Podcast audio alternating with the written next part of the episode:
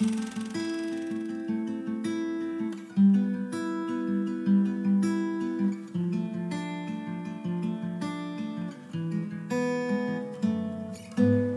to Watershed's July podcast.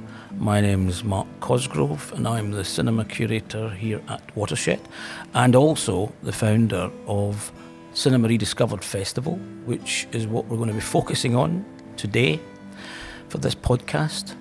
Uh, and I'm joined by a bevy of beauties. Oh, stop it. Don't mean to struggle that before.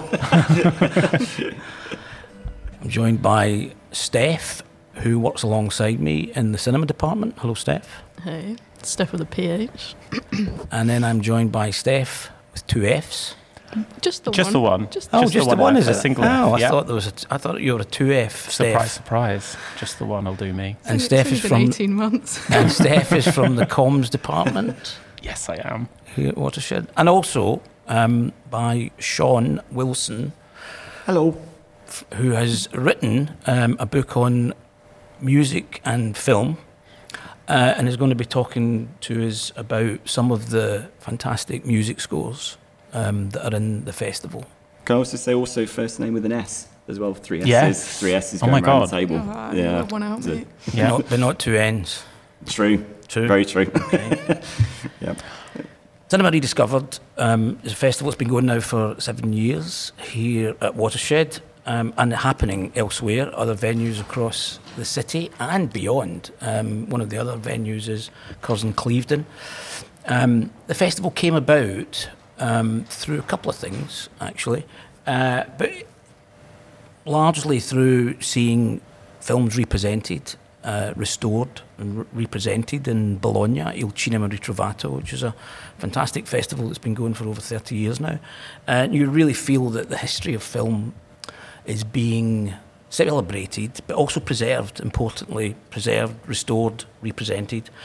Um, and seeing the work that they were doing there and also seeing the audience response made me think um, it would be great to do something like this uh, here at Watershed uh, in the UK.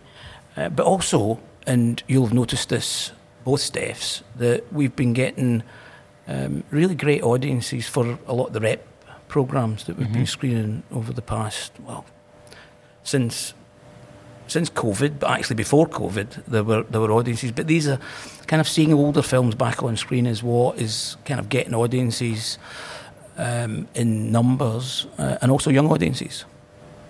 We love young audiences. And they certainly love hmm seeing Classic these films. kind of classic films. I Mhm. mean, some of them are classic, some of them are very rare as well. Uh, just thinking about Funeral Parade of Roses, which we screened Mm, um, at the beginning of this year.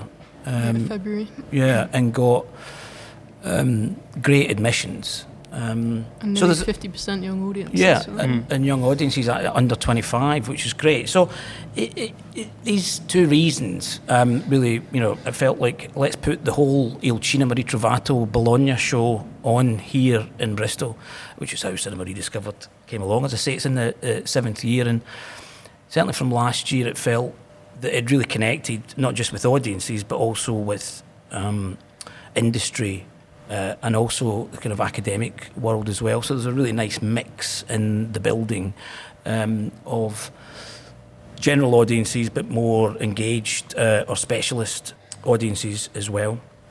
So we're going to talk about some of the strands that are happening um, at this year's festival. But, but first of all, just the kind of general overview that the festival this year is kind of informed by other ways of seeing is the general title for this year's festival, and it's come from the fact that the fantastic fact that uh, Chantal Akerman's film Jeanne Dielman topped the poll of Sight and Sound, which is the 10 year poll that Sight and Sound do, and is seen as um, a kind of authoritative um, statement on taste in film.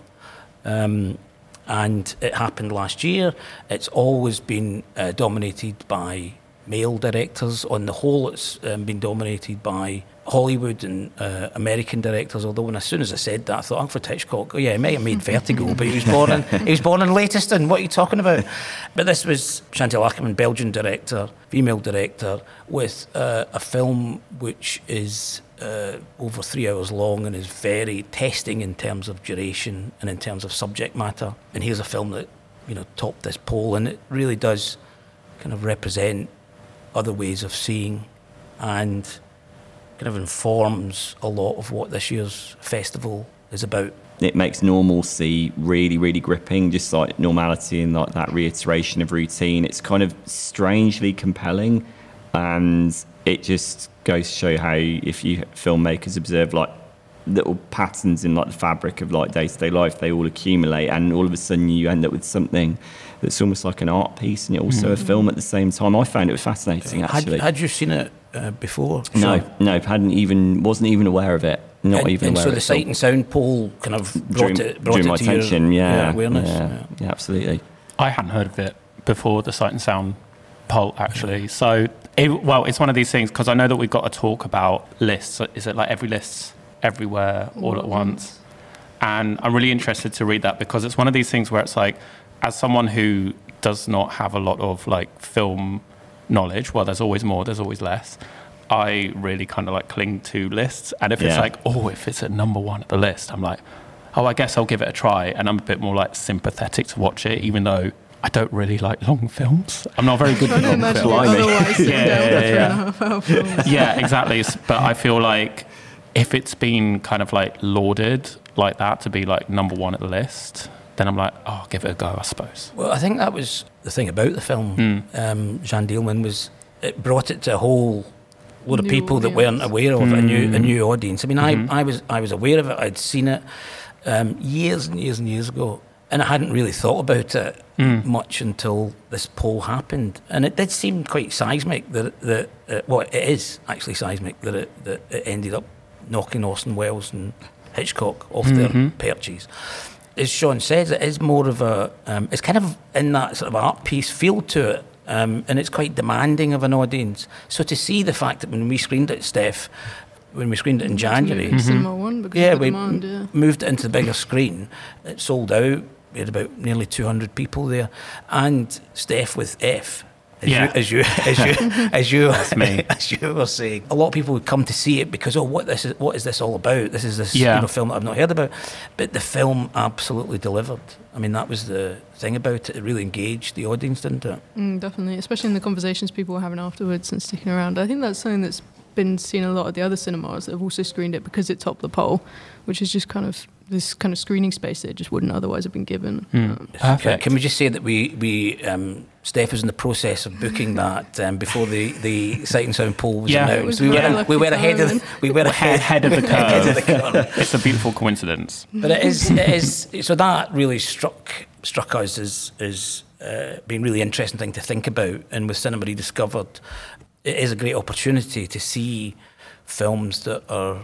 Um, some of them are, are already classics, but you know a lot of films that are being restored have not been seen for you know a number of years. They've been lost, uh, and so to see these films back in the cinema screen, uh, and I'm a great advocate, as I would be, for seeing films back in the cinema screen, then it, it, it is a real discovery. And I, I, I love that fact of what happened with um, Jeanne Dielman when we screened it in January. Uh, we're going to screen it again at Cinema Rediscovered. And I've, kind, I've put also in the programme uh, at Charlotte Wells Aftersun, because it just felt to me that there's a way in which that echoes um, Jeanne Dielman in, in some way. Uh, I, I wasn't sure how, but I just Well, felt. Wells has spoken about being Yeah. inspired by Akerman's work, Yeah. and there's quite a direct reference to one of Akerman's shorts as well in the final shot of Aftersun. Um, no Yeah. spoilers, but it's Well, that's right, 'cause you- shot of the bedroom. You, you you brought that to my attention. I hadn't really. I mean, I wasn't aware of it, but I sort of felt that it, it, it, was. It was. I felt it was interesting to think of. Also, to think of older films in dialogue with Mm. sort of newer films as as well. And we're screening it with um, Aftersun with uh, the Margaret Tait short portrait of Ga as well, because um, she's listed her as being a quite direct reference. Yeah. Again, which is interesting to see that interplay of kind of the older films and the new. Mm. So there are a number of strands for um, the festival this year. Um, I will run through them. They are Bristol UNESCO City of Film. So what we're keen to do there is to uh, celebrate the fact that Bristol is a film city under the UNESCO designation.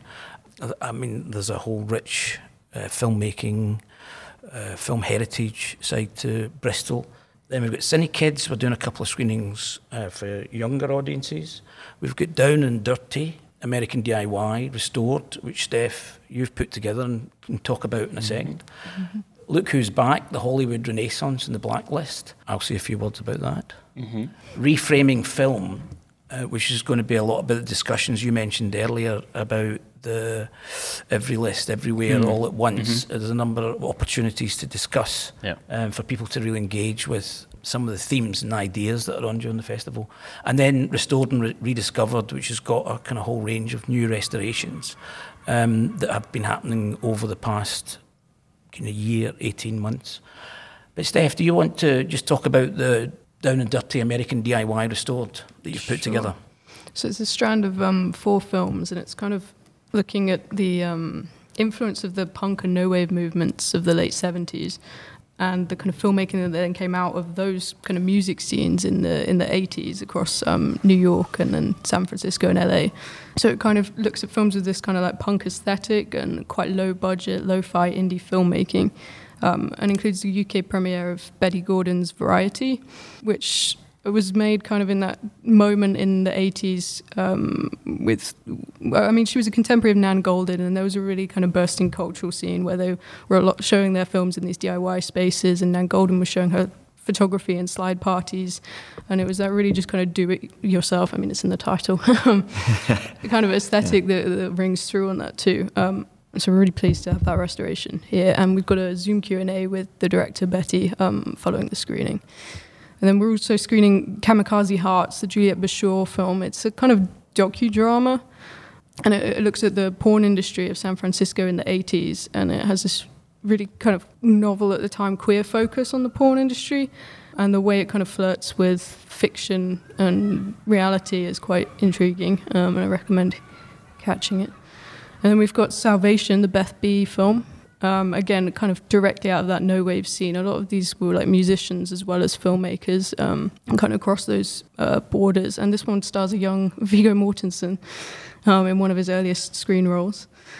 Um, and then we close out with Drylongso, which is a bit later. It's from the 90s. It's directed by Cauleen Smith. It was her debut um, out of film school. And it's set in Oakland, and it follows a, a, a young photographer who's photographing all the black men in her neighborhood because she feels that their lives aren't being recorded and they're cut short way too soon, and there's no record of these people. And so it kind of brings that no wave, well, the kind of lo fi indie aesthetic, but brings it up to date a little in terms of the contemporary kind of racial politics of Oakland in the 90s. And one of the things that um, I was thinking about as you're talking there is that that aesthetic and that DIY kind of approach was largely made possible, well, partly made possible by um, the fact of 16 millimeter, and that's something that we are looking at in the festival because it's 100 years. It's the yeah. centenary, which I was really surprised by. It's the centenary of 16 millimeter, and of course, this was a a- you know a form that was slightly smaller than 35, obviously, but um, was more accessible to filmmakers and could um, people could get on and make work in a cheaper way. And it was lighter, so it opened up all Yeah. kind of new avenues for like documentary filmmaking as well. Well, just, yeah, I was just to elaborate on what you guys said there because I watched the, the Japanese film, um, Small, Slow but Steady, that, that's just been released, which was shot on 16 millimeter, which is, uh, as I believe, it's a dramatized account of a real life uh, Japanese boxer, a woman who's pr- who's profoundly deaf, and I, I actually watched that very recently, and that was on 16, and there's something about there's something about watching. There's a grain to it. There's there's a depth, um, which I think is is fascinating, and it gives it like a visual luster. I think. Yeah, the, and there was it was certainly part of that both punk aesthetic, but also the American avant-garde um, that was coming out of New York. And funnily, I was just thinking as well, Steph, you and I should have mentioned this up front. You and I um, interviewed Laura Mulvey, um, the great, that one to Yeah. the great, the great, add, add that to the list. That's a the good one, great, yeah. the great film uh, theorist um, and filmmaker, whose essay "Visual Pleasure and Narrative Cinema" kind of really changed um, a lot of the way in which we sort of think about uh, and watch uh, films and objectifications. And we've got a 27 minute interview which we're going to show at the beginning of the festival. But one of the things that Laura talks about, and she was very much part of this um, scene, uh, was when you got synchronized 16 millimeter and you get the sound and it was the aesthetic the look of it and the aesthetic and the feel of it that really informed a lot of the films that are in Steph's season but a lot of the films that Laura um, references and mentions like Michael Snow sort of wavelengths. Speaking of, speaking of which. um, one of the events I'm most excited about is um, we're doing a 16 millimeter event late night in the cafe bar on Friday the 28th, collaborating with Hoggy from uh, founder, one of the co-founders of the Cube, um, and his Nachleben Film Archive project, um, and we'll be screening a selection of 16 millimeter shorts on actual film in the cafe bar, including some shorts from Beef as well, the Bristol Experimental and Expanded Film Group, and we'll be closing it out with a screening of Michael Snow's Wavelength on 16 mil, which is very rare, and I'm hugely excited for. it's going to be very special that um, I mean, Laura Mulvey was gripped when we mentioned that we were doing that. yeah yeah and How some was she to speak to? Sorry, Mark. How was she? Was she? She she was- she was great. Yeah, I mean, I don't know. I don't know if I'd said Sean, but she taught me at college. Oh no way! Yeah. So I, I mean, that was the my my route my route in was to say remember me. But I've known um, a lot of on and off since since then, and know people that worked with her at Birkbeck College, and because she was such a an advocate for Jeanne Dielman, uh, and she wrote the piece in Sight and Sound, and also gave a talk about it when it was announced at the South Bank. Uh, and so I thought it'd be great to, you know, sort of get her um, perspective. And of course, uh, I sent her the list of films and what we were doing at the festival, and she was able to talk about, actually been able to, in a, in a brilliantly academic, theoretical way, able to conceptualise the whole festival, as it were, the connection, well, make the connections across 16 mil, the sort of aesthetic that, that was prominent then, how Jeanne Dielman sort of worked, but also the role of, the important role of festivals. And she talks very much about Edinburgh um, Film Festival, which she was part of and involved in in the 70s when it was programmed by Lynda Myles, and which was always a, a sort of touchstone for me in my own practice, the work that Edinburgh did. So it was really nice to sort of have that echo across um, the festival.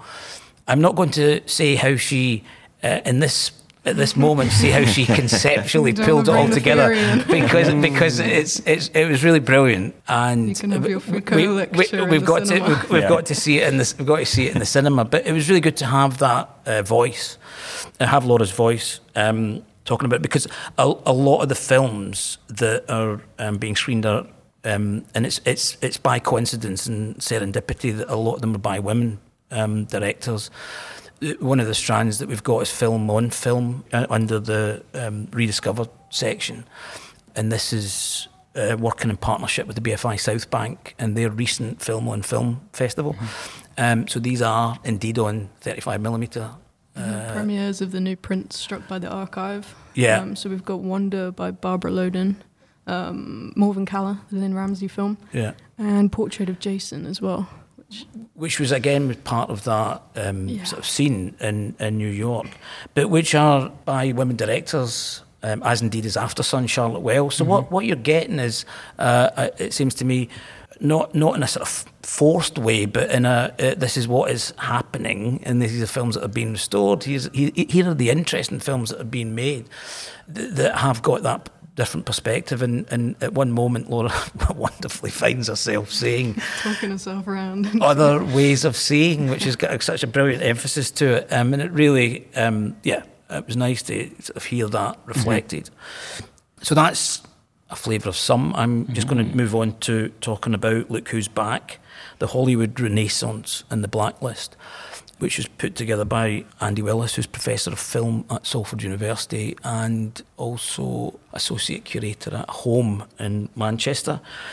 and Andy is exploring in this uh, really interesting and, and um, sometimes overlooked um, part of that moment in Hollywood when things changed from the studio system to the kind of new Hollywood uh, that we know of Spielberg, uh, Scorsese, Lucas. Um, and there was a kind of moment between the Easy Rider, uh, as it were, as a marker um, through through to that.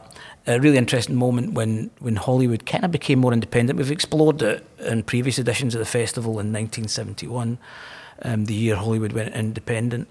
Um, and this kind of relates to it, but it's it's cast your mind further back to the 50s, the rise of um, the threat of nuclear arms race. Russia was the USSR was was now the enemy after being the ally um, during the war.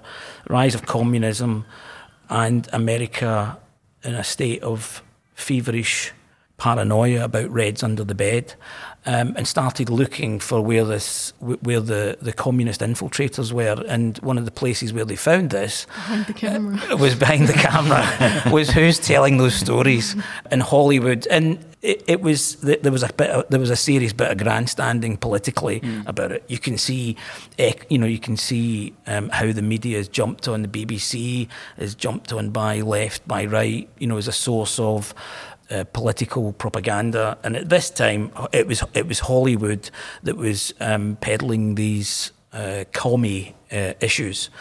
Uh, the American um, government set up a, a, committee, the House of Un-American Activities Committee, to search out the the communists and of course, what you did have, because um, during the war was, you know, communist socialism got together to all the progressive parties got together to fight fascism, but and people were members of the Communist Party. Mm. They would have signed up. They would, but what happened was that this uh, witch hunt, as it was, and of course Arthur Miller famously wrote *The Crucible*, which is a kind of partly a metaphor for this, but. Um, that people's political affiliations was put under the microscope, and a number of people within Hollywood, and you had to um, bend to the committee as well because if you didn't, then you that was seen as you were a communist. And so there was no there was no way out. And what a number of people did, it caused, uh, I mean, all sorts of trauma within the film industry, which you know still ripples.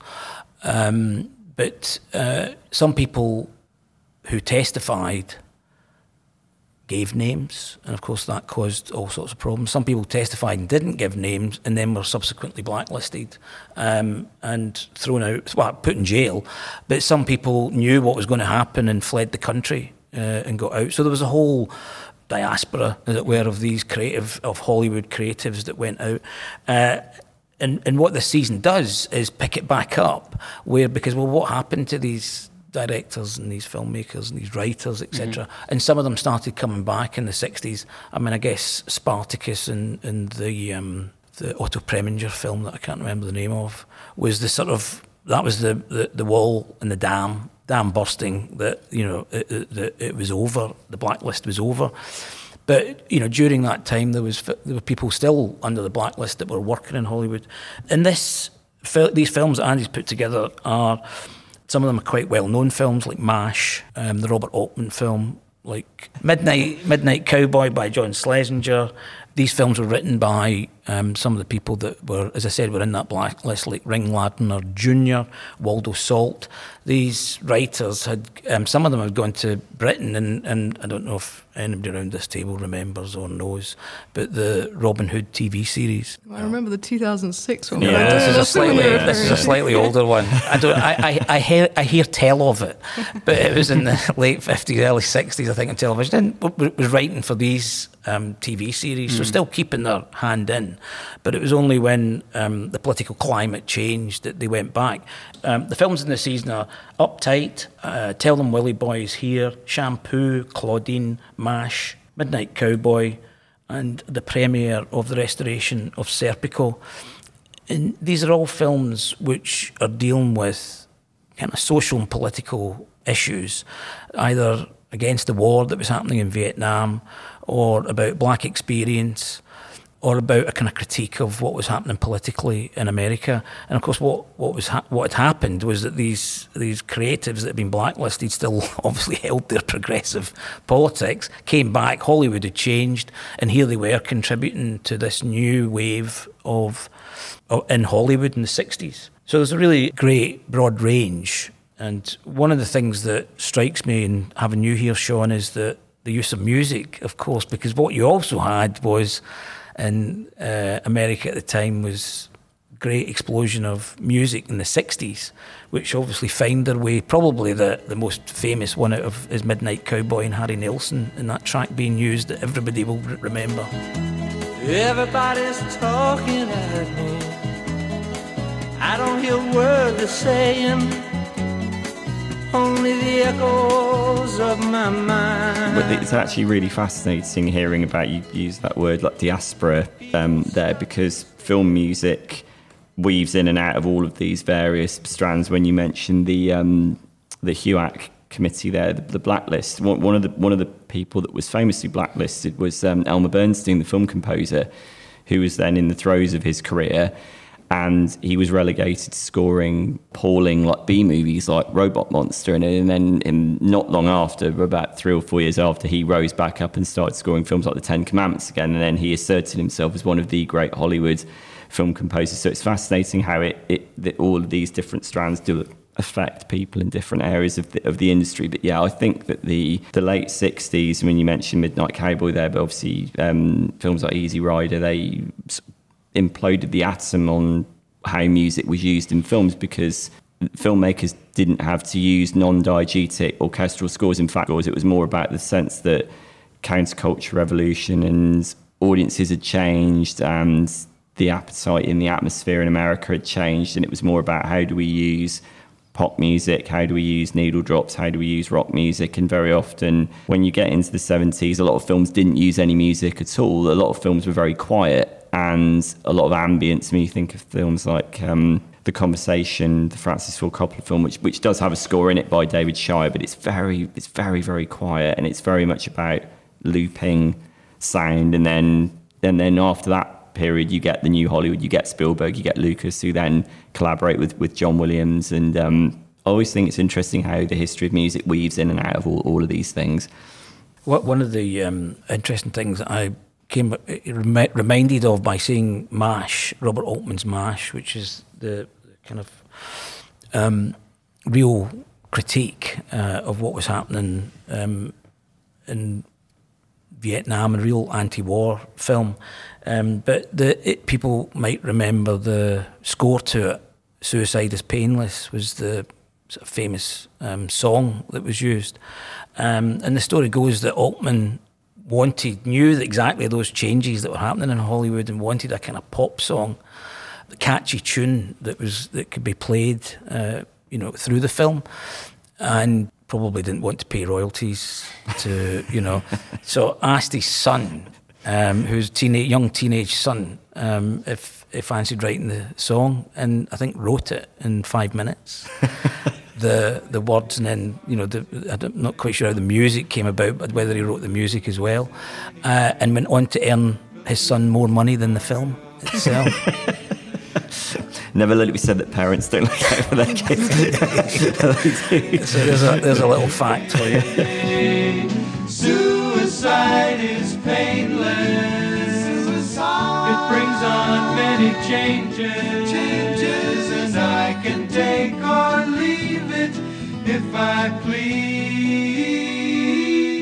Um, but there's an opportunity to talk to Andy about in more depth about the season. He's going to be here to be introducing the screenings, but also he'll be um, giving a talk about the background, and you can find out a bit more about um, the various creatives that are involved in these films.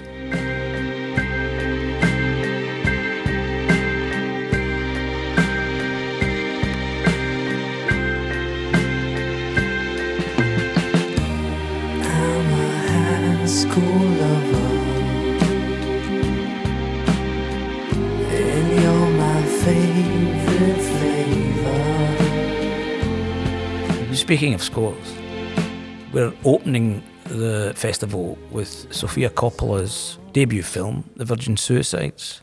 Sean, you must know the score for that. Yeah, the the soundtrack by Air, which is um, I, we were saying this off mic, which I think generated at least one chart-topping hit from Air. We were saying it put Air on on the map, but the idea of using a pre-existing pop group to communicate the relevance of the film to that audience, as opposed to using an orchestral score, which is this, as as I said, that that's a technique that goes right the way back to the 60s and even before that, the 50s with with jazz and Blackboard Jungle. The idea of you get someone, a, a group or an artist who has cachet with, with an audience who, whom you're trying to attract, and that it almost kind of bypasses the intellect. It goes through the gut, and that's a really, really effective way I of think using the, music. the, the Barbie album. the Barbie album for me. I'm really excited. that, that, that is a film that's screening whilst Cinema Rediscovered is happening. It's not Barbie versus Oppenheimer here. It's Barbie versus Cinema Rediscovered. No, no contest. No, rediscovered. no contest. No contest. But talking to what you're saying there, Sean, about um, the soundtrack, I, I gather that um, Sofia Coppola you- you came across the uh, Air album before it was actually anything significant, and t- they weren't they weren't known, and it was actually the film that was as much about making Air a kind of popular, popularising them, or bringing them to that attention. And what sort of seemed to happen with the film is that both things come together, which is, you know, that audience, the young adolescent audience, a younger age group, what the film's about, and also the music. And it just it seemed to have touched some zeitgeist at that time, which is is has made them all successful. it's I suppose good question with films. Is is the tail wagging the dog? You know what what where where does something come? Does does the soundtrack kind of boost the film? Does the film then boost the soundtrack? And it all it all becomes really I think really cyclical and and and really interesting. You think of um um, Blackboard Jungle, as I said earlier, like Rock Around the Clock, um, Bill Haley and, and the Comets, which is only used for I think I think over the opening credits, and maybe once elsewhere, but it boosted the profile of the film, and then the film boosted the profile of the song e- exponentially, and it all they all feed off each other. I always think that's really interesting when that happens with with movies. That's something MUBI have been looking at, not to list another podcast in our podcast, but in their recent season, um, they point out the same kind of thing with Donnie Darko. Yes, that's a great soundtrack. This, yeah, the Mad World. Yeah, Yeah. the use of Mad World. Yeah, yeah. it It's just- fine because maybe you're a sponsor of the festival, so We love you, MUBI. Tha- tha- thank you for, thank you for you. getting that in. Yes. um, so the the other strand is a collection of new restorations and you know films that people uh, will hopefully rediscover. Are there particular films in that section that people are looking forward to, particularly interested in? very excited for Jean Eustache's The Mother and the Whore. Again, not often screened, partly because wasn't available for a while, but also it's very long run time. It's another three and a half hour plus. My favourite. yeah, yeah, I'm sure you'll be coming with me to that one. But it's sold really well. We've already sold out one screening, so we've had an ad- additional one um, a few days later.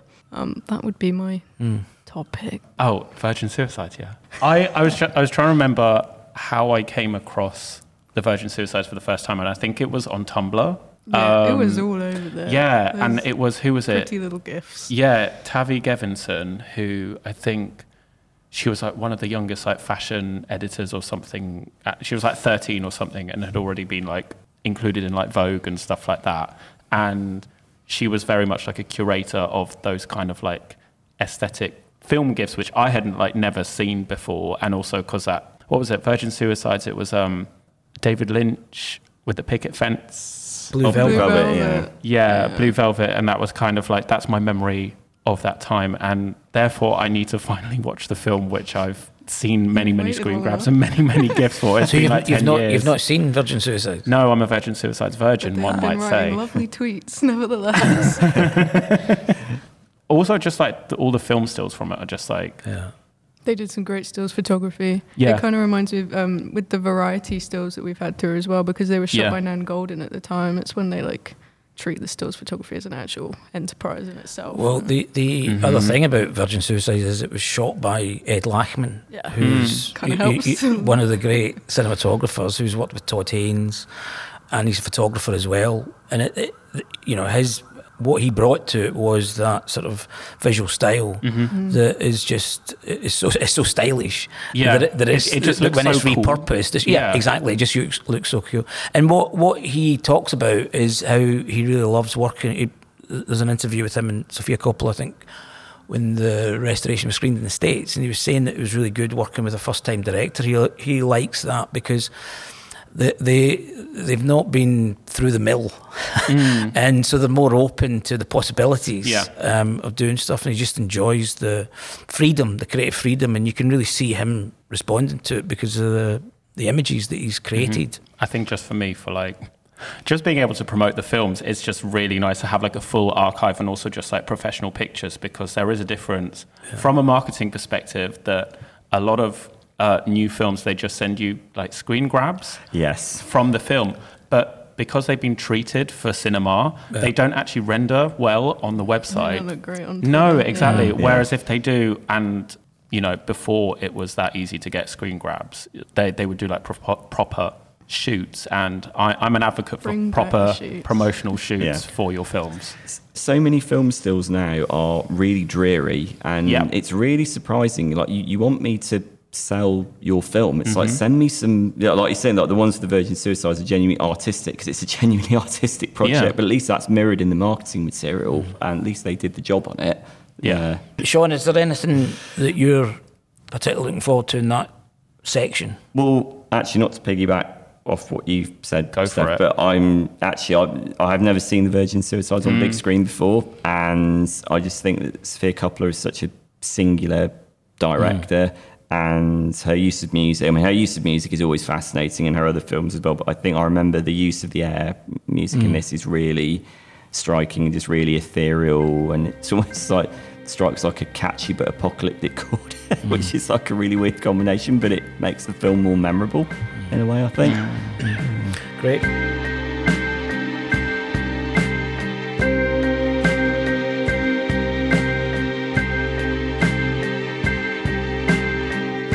Couple of highlights Yeah. for me, a couple of films that were screening. Steph, you mentioned earlier in your season Salvation, and then in this strand Restored, door, and rediscovered. restored and rediscovered is Life is Cheap, but Toilet Paper is Expensive. Both those films, uh, I've been in the business long enough.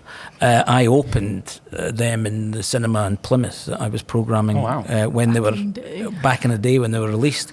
When, yeah, I guess those kinds of independent American films had significant releases. Um, I think I seem to remember they opened them on date as well. But yeah, it was just I remember them from that time, and it'll be interesting um, seeing them again back in the cinema screen and the impact, whether the impact that they had then is is similar today. I certainly think that they are two of the most sort of striking American films. The Wayne Wang one is really great reflection on him as uh, Asian American who goes back to Hong Kong to sort of retrace um, his roots in a, a kind of very Godard-like type uh, film. Uh, which was a which was a kind of breath of fresh air when it came out at the time, and then Beth B's um, Salvation was was just was just this kind of incredible wild critique of televangelism. yeah, yeah, yeah. It's a lot of fun. But the, the films that I'm particularly looking forward to seeing on a cinema screen during Cinema Rediscovered are premiere of the Hungarian film Twilight. Not not the uh, not the vampire one.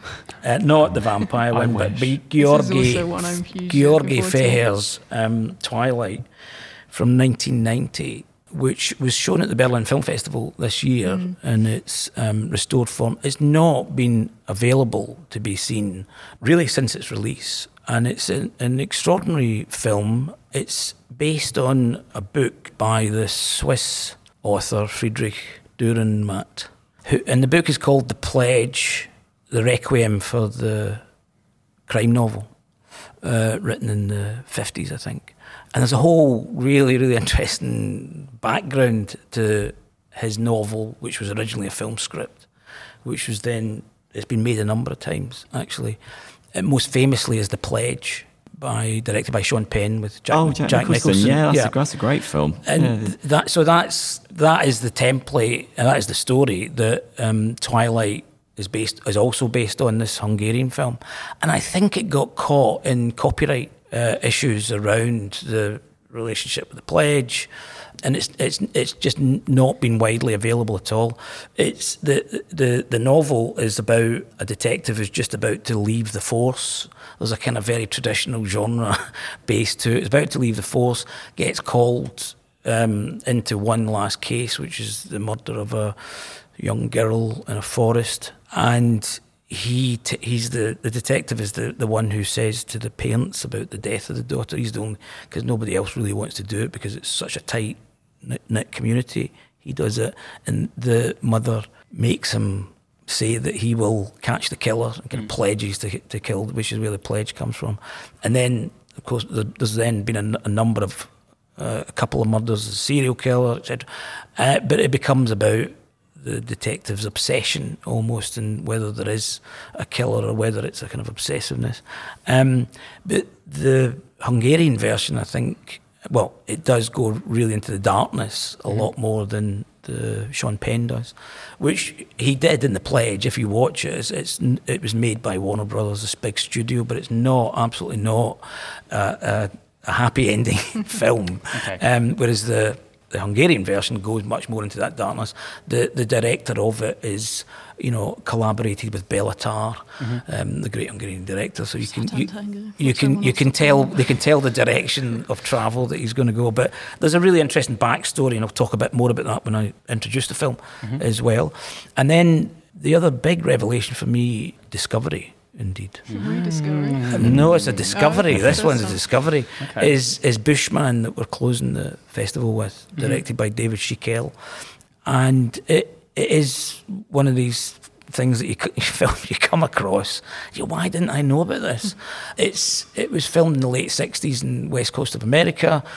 It follows a Nigerian student who's come to America to both teach and also do a master's at a university. And it's this amazing view of America at that time, which of course was civil rights, um, you know, racism, death of uh, Martin Luther King, you know, all that turmoil that was going on in America at the time. And here, this Nigerian student, um, and you see footage, you know, it flits between West Coast America and Nigeria.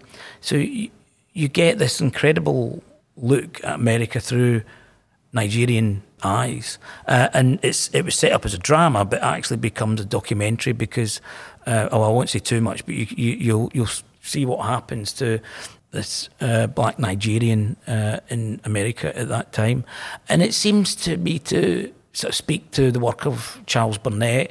Even I was thinking about Jim Jarmusch's Lost in Paradise, but so I'm doing a bit of research as to whether or not you know this film who saw it, how it was released, etc. But it's it's one of these. I describe it as one of these, like when we screened Melvin Van Peebles' story, of The Three Day Pass, a couple of years back.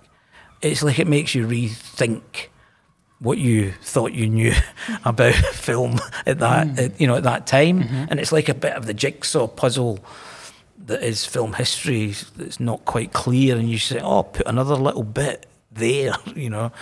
So yeah, I'm looking forward to that. Did Good. you see it at Il Cinema Ritrovato in the? Yes. Yeah. Yeah. I'd seen it on the screener. Uh, and then I, I, I saw it in um, Cinema Trovato, which reminds me, I also saw there the Stanley Kubrick. We haven't mentioned Stanley oh, yeah, Kubrick. Yeah. Yeah. Opening night. Stanley Yeah. Virgin Kubrick, Suicides. opening night. Debut Stanley film. Kubrick's debut film, following on from Sofia Coppola's debut film, Fear and Desire, which he was 23, I think, 24 years So old when he Same made age it. as Akerman. Yeah, I know. I, I wonder what age Sofia Coppola was then with Virgin Suicides. Do we know? Wanna know. uh, but um, what is interesting about it is just Kubrick is, you know, as soon as you say Stanley Kubrick, you think obviously of the these masterpieces, um, great cinema, um, 2001. 2001, the, the Spartacus. Paths of Glory, that's my favourite. Yeah. But Uh, yeah. uh, but uh, or The Shining, but you, you think about the perfectionism and the, the craft and the detail. This is the first film shown at the Venice Film Festival. Um, it was 82 minutes long.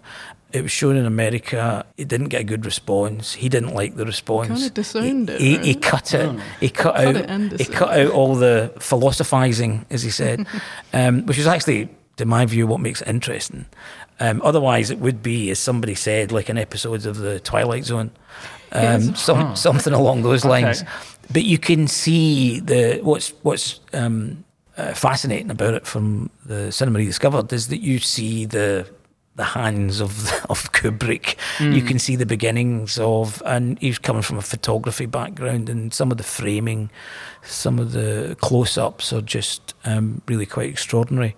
But it's really fascinating to see this kind of early piece of cinema from Kubrick. I'm really excited about that personally. One, one, one other one that I'm really excited about, particularly from the soundtrack point of view, but also because I think it showcases a really underrated performance, is Eve's Bayou. Um, we've got, because I think Samuel L. Jackson is so, so good in that.